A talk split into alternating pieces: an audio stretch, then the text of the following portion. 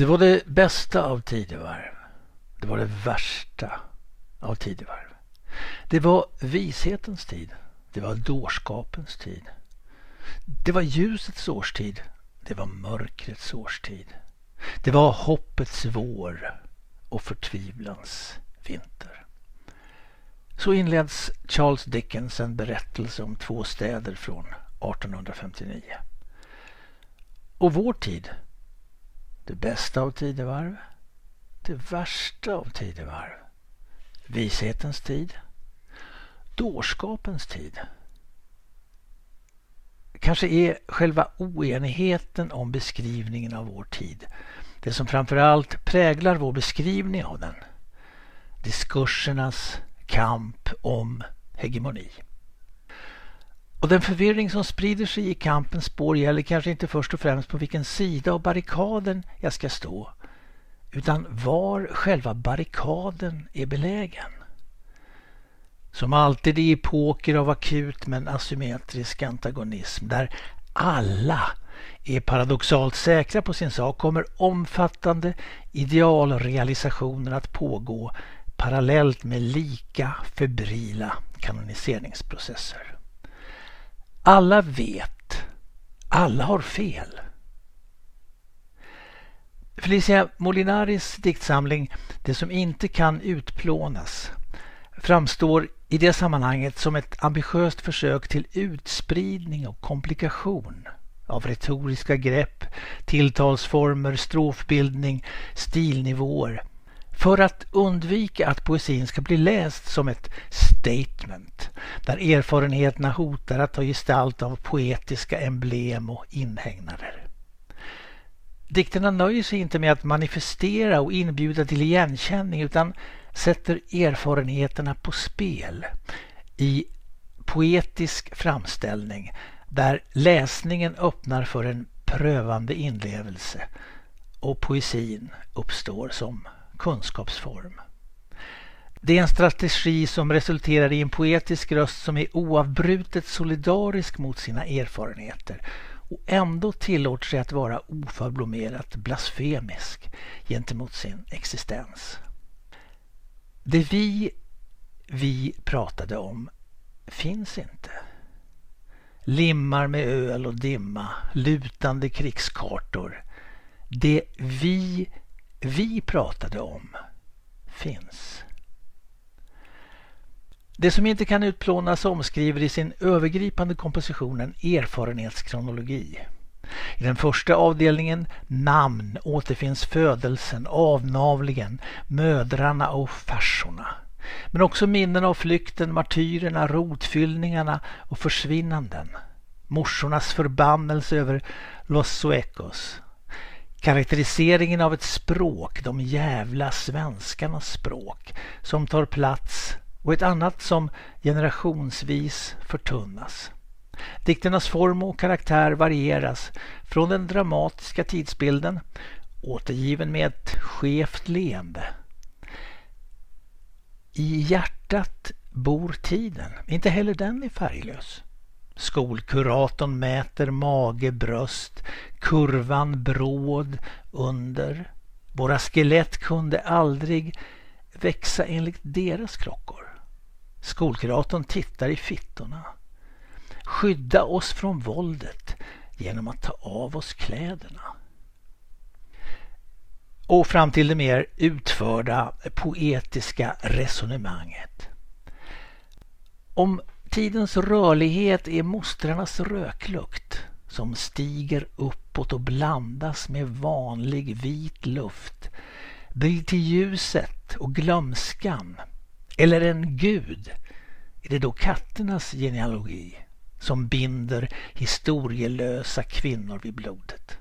Exilens gemensamma ensamhet, överdådet på festerna, klankulturen sa svenskarna när vi delade på kattungar och katastrofer. Dialekten som följer ett ofullbordat avsked.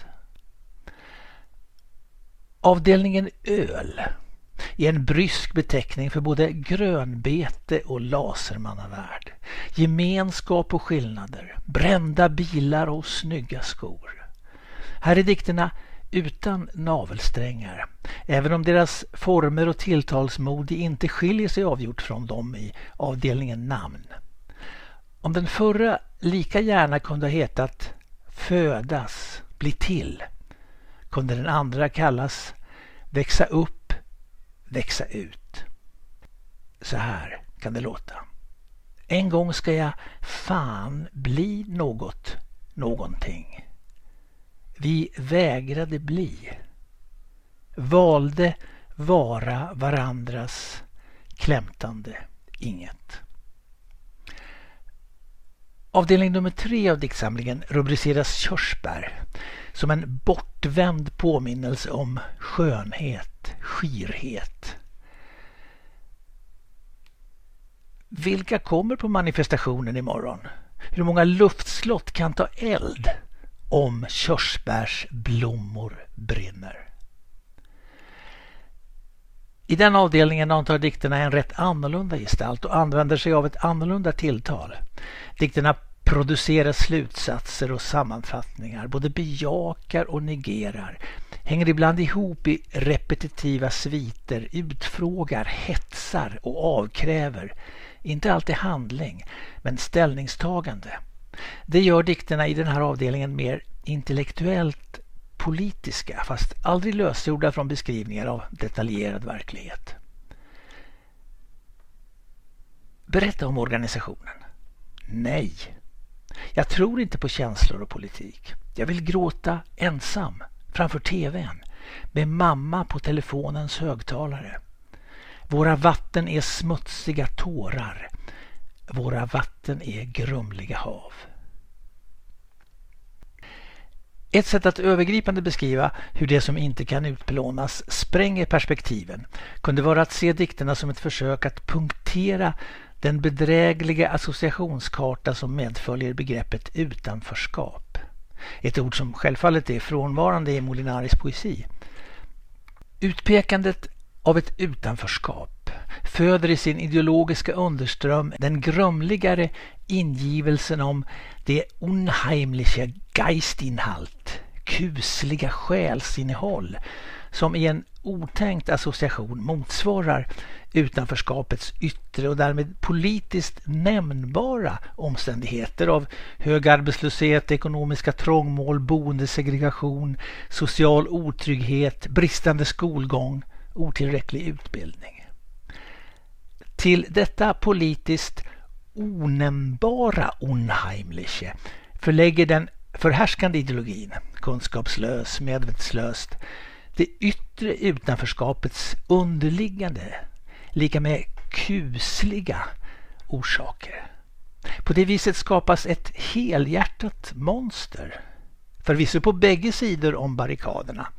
Föreställningen om två världar, i värsta fall om två sorters varelser. Till den uppbrytningen av de underförstådda, ideologiskt bokförda sammanhangen krävs en dikt som avstår från att emblematisera mänskliga och sociala förhållanden och upplevelser. En dikt som också vägrar inhägna erfarenheter och som undviker att låta lockande, starka och konturskarpa bilder och metaforer få påhittiga retoriska följdverkningar. Det ger upphov till ett komplicerat non serviam hos Molinari. Oproklamerat och helt oförställt och kanske också helt oförskyllt. Den uppstår osökt som ett resultat av den motsägelsestrategi som underligger mycket av hennes poetiska dialektik. Berätta om organisationen. Nej, jag tror inte på essentialistiska kollektiv. Men det var den som befriade mig. Jag ville aldrig hata vita män men detta hat var mina enda gälar. Ekelövs Non Serviam från 1945 var en apostasi som kunde uttryckas med en vokabulär som var välavgränsad och okontroversiellt noterad på traditionsbörsen. Juden, lappen, konstnären, vilden, de vita, främlingen, landet. avfällningen kunde fortfarande ståta med sitt avfall. Så här skrev Ekelöf. Jag är en främling i detta land. Men detta land är ingen främling i mig. Jag är inte hemma i detta land, men detta land beter sig som hemma i mig. Jag har ett blod som aldrig kan spädas. I mina ådror ett dricksglas fullt. Och alltid ska juden, lappen, konstnären i mig söka sin blodfrändskap i skriften. Göra en omväg kring Seiten i ödemarken i ordlös vördnad för någonting bortglömt. Jojka mot vinden, vilde neger, stångas och klagas mot stenen. Jude neger, utanför lagen och under lagen. Fången i deras, de vitas och ändå lovad var det min lag i min. Hos Molinari finns varken någon deklarerad tro på den ensamma människan eller den i grunden kvasireligiösa föreställningen om en gudomligt existentiell brist som urkällan till den poetiska kallelse som Ekelöf ger uttryck för i essän En outsiders väg. Hos Ekelöf ledde detta bort mot en oskyltad solidaritet med de konstnärliga autodidakterna, alias proletärförfattarna, och mot extasen och änglaseendet. Hos Molinari är en sån reflektion om nödvändigheten att beskriva frånvarande, åtminstone tills vidare. Ändå tar hennes poesi ofta formen av en art av existentiella paradoxer som jag själv gärna ser som metahistoriskt besläktade med Ekelöfs.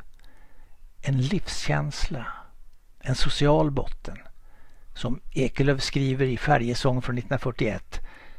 Svårt att vänja sig vid sig själv. Svårt att vänja sig av med sig själv. Den som gör det skall ändå aldrig bli övergiven. Den som gör det ska ändå alltid förbli solidarisk. Det opraktiska är det enda praktiska i längden.